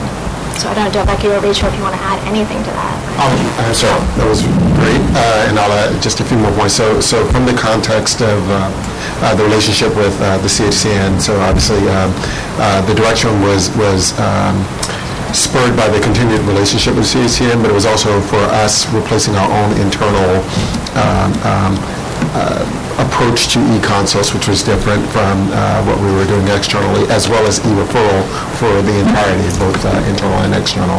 Uh, As as Catherine mentioned, um, um, uh, sort of frame that, we, we, you'll recall, uh, with the board support, our move towards Epic was predicated on us using Epic as fully as we possibly could with the investment that we're making. And this was an area where, at that time, there was a concern that Epic, one, both the timing for when, which we go live on it, as well as in the, uh, the known sort of functionality that Epic had, uh, that this would still be a, uh, a complement that we need to add to it. I think Catherine's correct that uh, there are some sort of minor, uh, some, some cosmetic, some tangible uh, distinctions between what Rubicon can offer and what Epic will, but on a fundamental basis, um, we are now confident, along with um, our our colleagues across the bay, that this will actually serve uh, the bulk of the purposes that we need. And uh, now, given that delay that she mentioned, um, we were pushing up against some pivotal time where greater attention and focus needed to be on uh, making, having a successful uh, Epic um, to build and go live. And so uh, the direction has been to re-examine whether that made sense. This prevailing uh, uh, sense is that we're at a point where we're going to uh, uh, shelve that uh, direction because continuing along with it seems to be incongruent with a broader direction that we want to take. Uh, The last thing I'll say, though, is uh, we are continuing to partner with um, the CHCN to do the e-consults that we are currently doing. Uh, uh, So there's no change in direction from that because that's not in the body of the contract that we have with Rubicon. It's more of what we do with them. And I apologize, I just said last thing, I think there was one other piece. Um, uh, She's right that, uh, about the bells and whistles again, uh, but the other piece that was a bit of a concern for us was uh, when we moved from uh, just purely e-consults to e-referrals, the referral streamline is much more than just sort of what happens with the specialist and the, um, and the uh, uh, primary care doctor, and it involves a lot of things like authorization, uh, verification, all that other stuff with the uh, patient and with the health plan, and uh, those things we're going to require interfaces that sort of, again, if we use the um, uh, functionality within Epic, would be a lot more streamlined because it's sort of built uh, into the whole thing. So, so that's the direction we're, we're likely tacking in now, and we'll probably be all but final in ano- another couple of days here. Yeah, um, I would just only add that I think we have the opportunity, as Delvecchio said, we're going to continue to use Rubicon in the current fashion that we are to provide e-consults, and I actually think that between now and when we um, fully launch on Epic for e-consults and e-referrals, we can even add some specialties to our Rubicon, um, our e-consult service for CHCN, um, just because there are some uh, areas which they've been requesting, um, and we had them on hold until the bigger Rubicon build, but in talking with their CHCN leadership, I think, I think we have some opportunity to, you know, continue to provide this service, but also even enhance it, so I think we're going to take that opportunity. So there won't be any stoppage in e-consult service until, so Rubicon will continue until we Until we're, transition to... we're on to Epic, yeah. And as we were just saying, there may be, uh, there may be an opportunity for us to move more services under that construct than under this one. Dr. Wayne, can you comment on current stru- setup structure for the the Rubicon? on current setup and structure. Yeah. Um, You know, there, there's a handful of specialties that have been providing, actually, it- for exactly two years now, um, e-consultation to CHCN through this platform that Taft, who's one of the providers, Dr. Jamaluddin as well. Um, And so we're going to continue those services. Um, There may be some opportunities to add some um, women's health, um, some behavioral health, and some uh, orthopedics, and some of the specialties, especially where we're very impacted, um, there's some buy-in to to add those services, infectious disease. So we're we're looking into that um, and and continuing that partnership with them and that dialogue. Thank you. So, so to to clarify, the- the the previous discussion about a launch this fall is now going to be pushed back to winter of 19 as per, as per the Yeah, writing? so, so I don't know when, uh, when exactly the full functionality in Epic will be available to us. Um, I think the assumption is it will be available when we launch.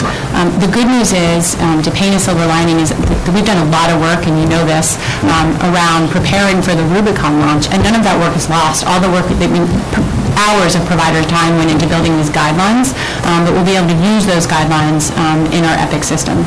Um, So I think, you know, it- it will look different, um, but we're hoping the functionality will be the same. And- And we're in a, like a three to four-month frame shift off from San Francisco General, so we're following in their path. So a lot of this work has already been done in Epic for them.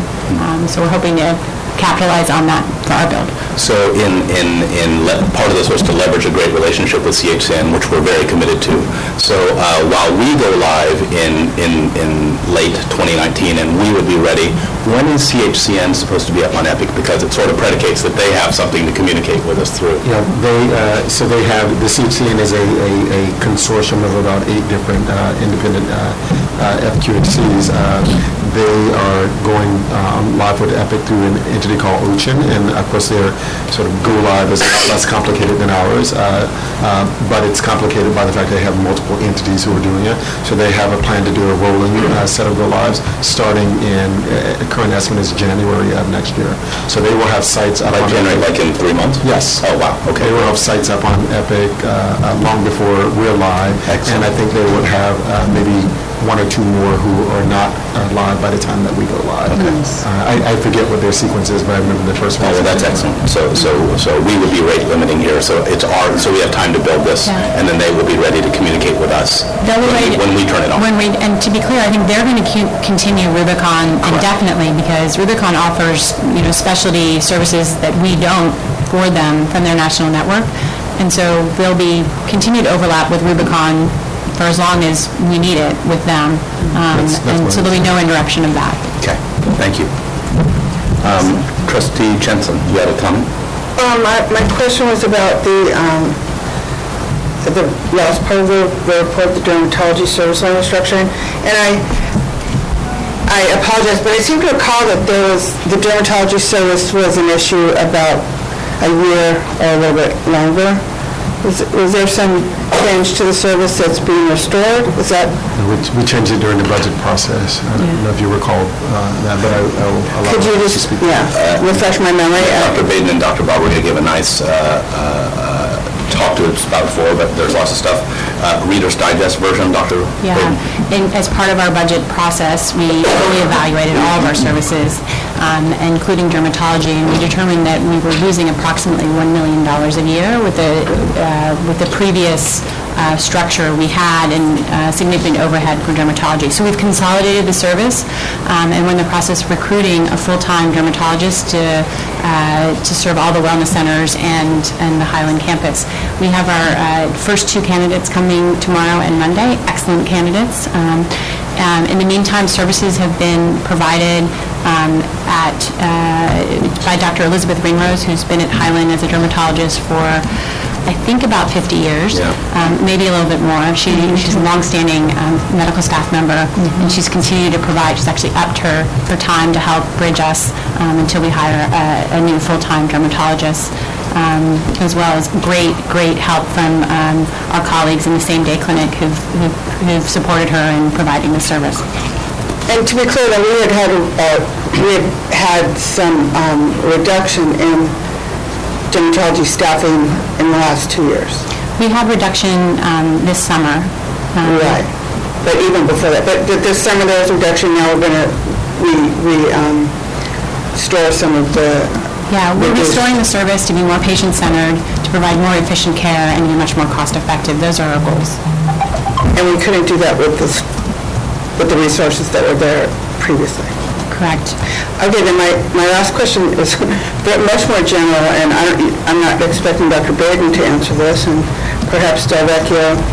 Um, I'm looking at the last slide in our package for this. page pre- presentation. 117 of the packet, which is an outline of the, of the new It's org the org chart, right. And so I'm just trying to figure out, we, and according to last year's budget, we had um, 16, about 16,000 acute care discharges, and we had um, about 284,000 clinic visits. And, and we're talking about ambulatory right now, and I'm just trying to figure out where ambulatory fits, it's kind of a broad question. Where does ambulatory fit in here? I'm seeing there's acute care, and there's support services, system transformation, post-acute. So post-acute is all, post-acute, which um, the box tops are vice president of rehab and Fairmont skilled nursing. Then we have long-term subacute, Parkwood skilled nursing, South Shore skilled nursing, acute rehab, and rehab. So are all of our clinic visits considered rehab? No. This, are we, we're talking about page 117? Yes, sir.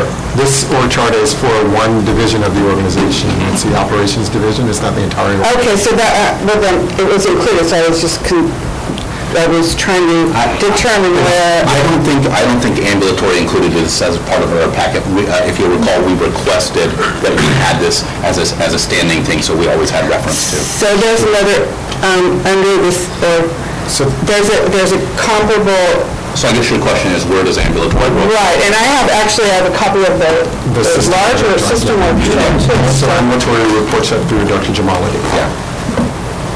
Okay, so that's basically, You have the, you see the Uh-huh. CMO? so all the ambulatory care services do not go through the, um, the C- CAO or CMO, right? So there's, it's just directly to the, the CMO. Okay, that's, Dr. Bavaria is the CAO for Ambulatory, correct. right, and she reports here. She does not, uh, not the, so, so Ronna, may I ask if we can include another item? Let's include the system org chart in every packet, so we, we can always have reference back to that. Thank you so much. Um, For all of us, for all of us, for everyone, for clarity. So, um, Catherine, thank you for excellent report. I'm going to say the same thing I say. Any comments or suggestions to help us in the pursuit of the highest quality care in the ambulatory division at at Alameda Health System? We have a good team, and we support Paula while she's gone. Yeah, well, thank you. Um, I'm not going to close out this item uh, just yet. I'm just going to give reminder because we- we'll do it again and again. Remember in July, this committee approved 13, 1, 3, 13 TNM metrics. Now, the challenge of our current presentation format in, in the SBU setting is that we see some of these metrics, but we don't necessarily see them holistically. So I want us to remind them, because some of them span acute, some of them are ambulatory, some are behavioral health, and, but I just want to put this on our to-do list uh, of reminding us. So we had one, two, three, four items uh, for, uh, amongst the access pillar. The first was lead time or cycle time, however we title it, for primary care. And you guys know where I'm going, I'm going to talk about STEEP again. So, so the, the STEEP elements which that would approach would be timeliness, efficiency, and patient-centeredness. We had cycle times for specialty care, that's our second one, that's the same thing. We had acute med to surge, observed to expected length of stay. This is in the acute setting, that's also timely, efficiency, and effective. And then we had medium time from admit orders to inpatient bed for Only, because we could only measure that. Those were our four access pillars. Again, those span ambulatory and acute. In our quality uh, uh, pillar metric, we had five. We chose a prime metric on target, and if we had to use STEEP, that would be effective and equitable. We chose QIP metrics on target, that would be effective and equitable. Those are both ambulatory. We chose acute all-cause 30-day uh, readmits, that would be inpatient, that would be effective. We chose hospital-acquired infections, we chose hospital-acquired harms, and hospital-acquired harms in- index. Both of those are for the inpatient setting, and those would directly relate to safety of STEEP. Last but not least, the last four were the, in the experience pillar, um, uh, HCAHPS uh, for rate the hospital, uh, HCAP, rate care transitions, uh, CG CAHPS, rate the provider, inpatient behavioral health mean, all these relate to patient-centeredness. Um, I'm going to continue to work with Dr. Hussein. Th- This, this regular dashboard in this format might be, uh, give us a global view rather than across, the uh, across each of the SBUs. We'll continue to have that dialogue, but just something to consider. These are the 13 things that we all agreed upon. Whoa. Okay. So, uh, with, uh, any comments from the trustees? Comments from the trustees? All right, with that, we will close out item E, the SBU reports, and we'll move into item F, which are both the patient safety and regulatory affairs uh, reports. Uh, We'll start off with uh, Darshan Grewal, our Director of Patient Safety. Um, uh, Again, uh, uh, we're we're still finding our journey with this. Dr. J and I have met, and we we we at this point agree that this should be a monthly standing uh, fixed item in there. It- It's an exercise which is great for regulatory affairs, it's an excellent excellent excellent exercise for patient safety, and it's an excellent exercise for this committee to to put our brain on these issues uh, uh, on a monthly basis. Uh, We can adapt as we move forward, um, but the reports are written, and once again, they are nicely written. We recall that we will have discussions in closed session, whi- whi- which, uh, uh, which uh, need to be in closed session, I'll I'll keep it that way. Otherwise, I think these reports uh, deserve the light of of public view, uh, and they are very well written. So, uh, Ms. Grewal, any comments for Darshan Grewal, our Director of Patient Safety? Any questions, trustees, on this part of the report? I I wanted to say that the time from event to close has gone down um, significantly, so that was good to see. Of course, the uh, reported events compared to last year are are up, so that we've discussed already in in our session, but it's good to see the um, time to close is getting much better, so thank you, Tim. Yeah. Is Darshan here? She's here. She's behind. I'll just mention that um, thanks to the efforts of the patient safety team, um, we are completely revamping, um, effective hopefully October 15th, the back-end um, trending of data so that we can further enhance the transparency about what are the problems affecting our patients um, and, uh, and, and doing it in a way that's standard.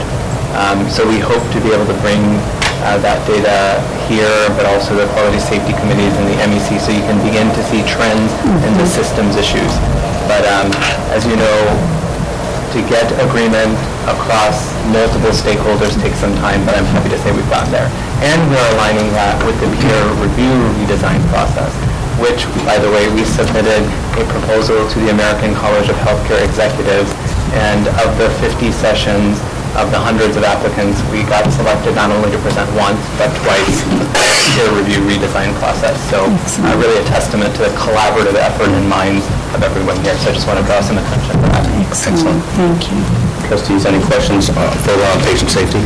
I I have a question, and I'll, uh, I want to make sure Dr. J hears this. So for, no, no problem, Dr. J, Darshan, uh, Tanvir, so uh, it's a tough question, and uh, not hard, but a tough question. So two days ago at the Board of Supervisor, Board of Trustees meeting, there were many employees who spoke and asserted that there were safety issues related to understaffing. Uh, Supervisor Valle even followed up on that question. So my question to our safety uh, committee is, is there a way that we can answer that question, whether this is true or not? Uh, Can you, can you comment on that, uh, on that assertion? Because it's a big assertion, but if it's not justified by data, how do we, how do we, how do we measure that, that, that challenging assertion? So uh, you know, I attended that meeting, and uh, I'm going to let them view the discussion just to address this.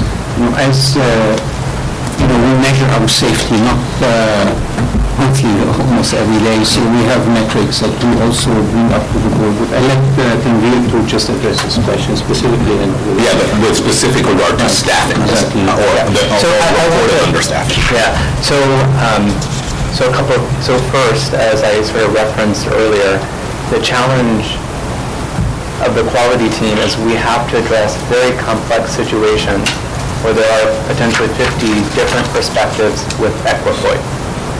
And one of the key principles of a high reliability organization is that we do, we show reluctance to simplify the complex because it's too easy to scapegoat.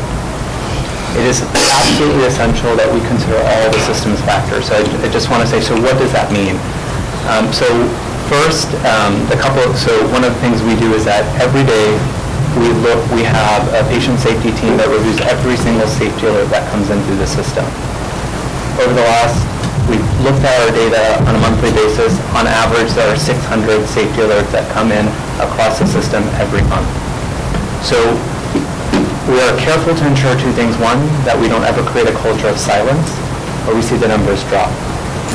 So the good news is the safety reporting remains stable.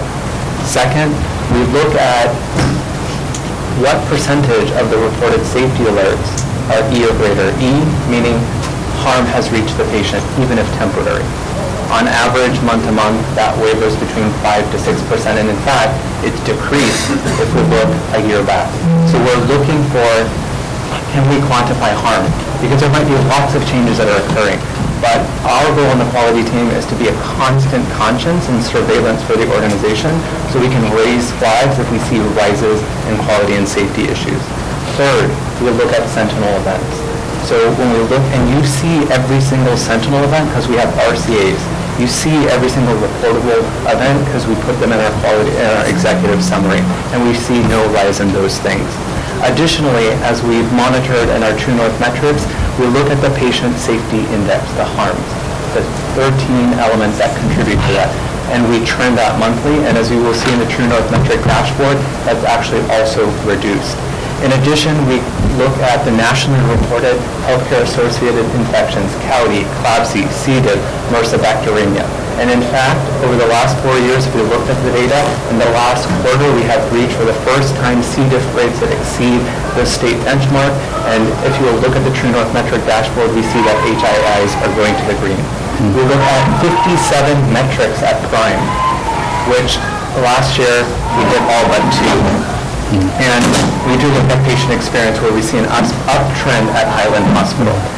We do this active surveillance on a daily, monthly basis, and we want to make it transparent, and that's why we share it with you very visibly.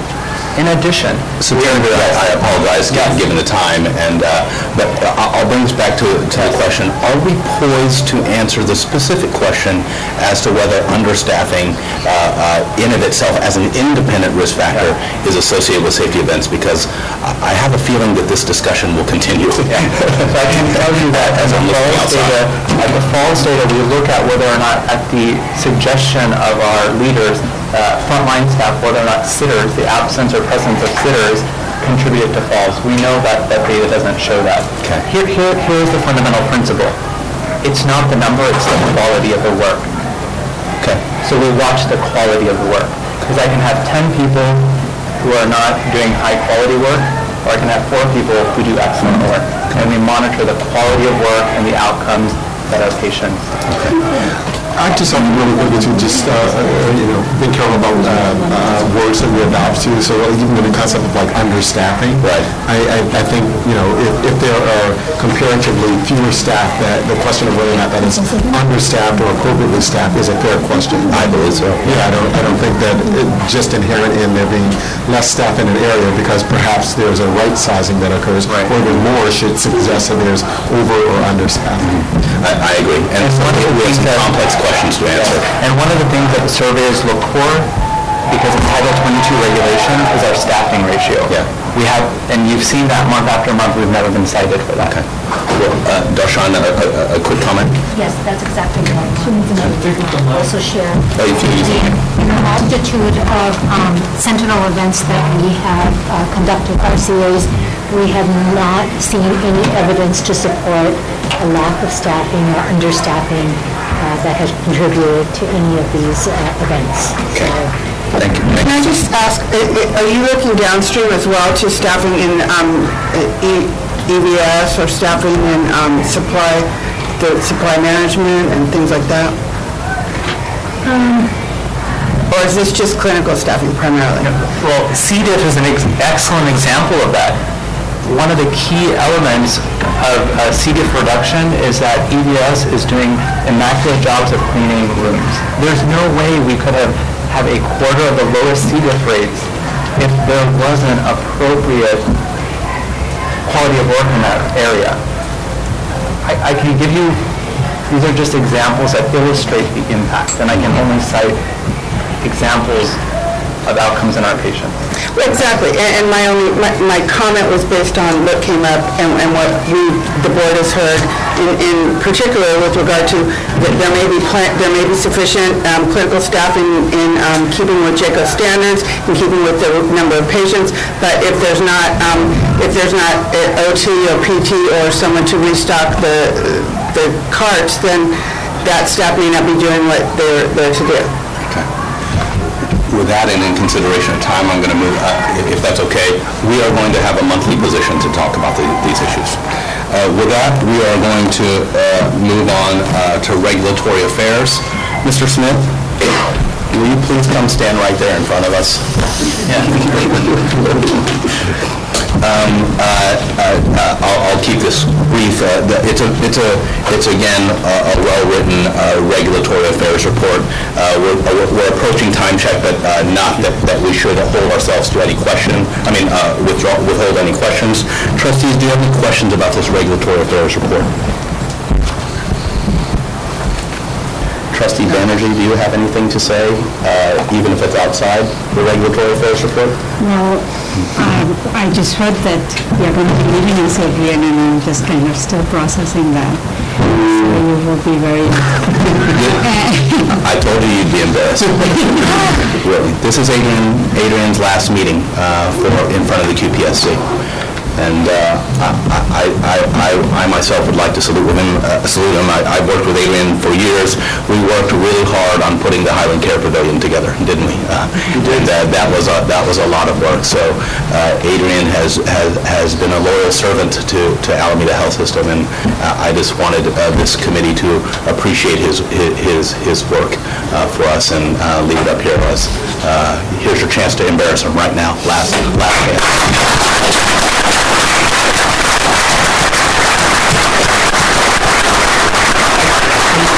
One one minute, I would just like to say that I've been with the organisation for over 11 years. It's been a wonderful journey.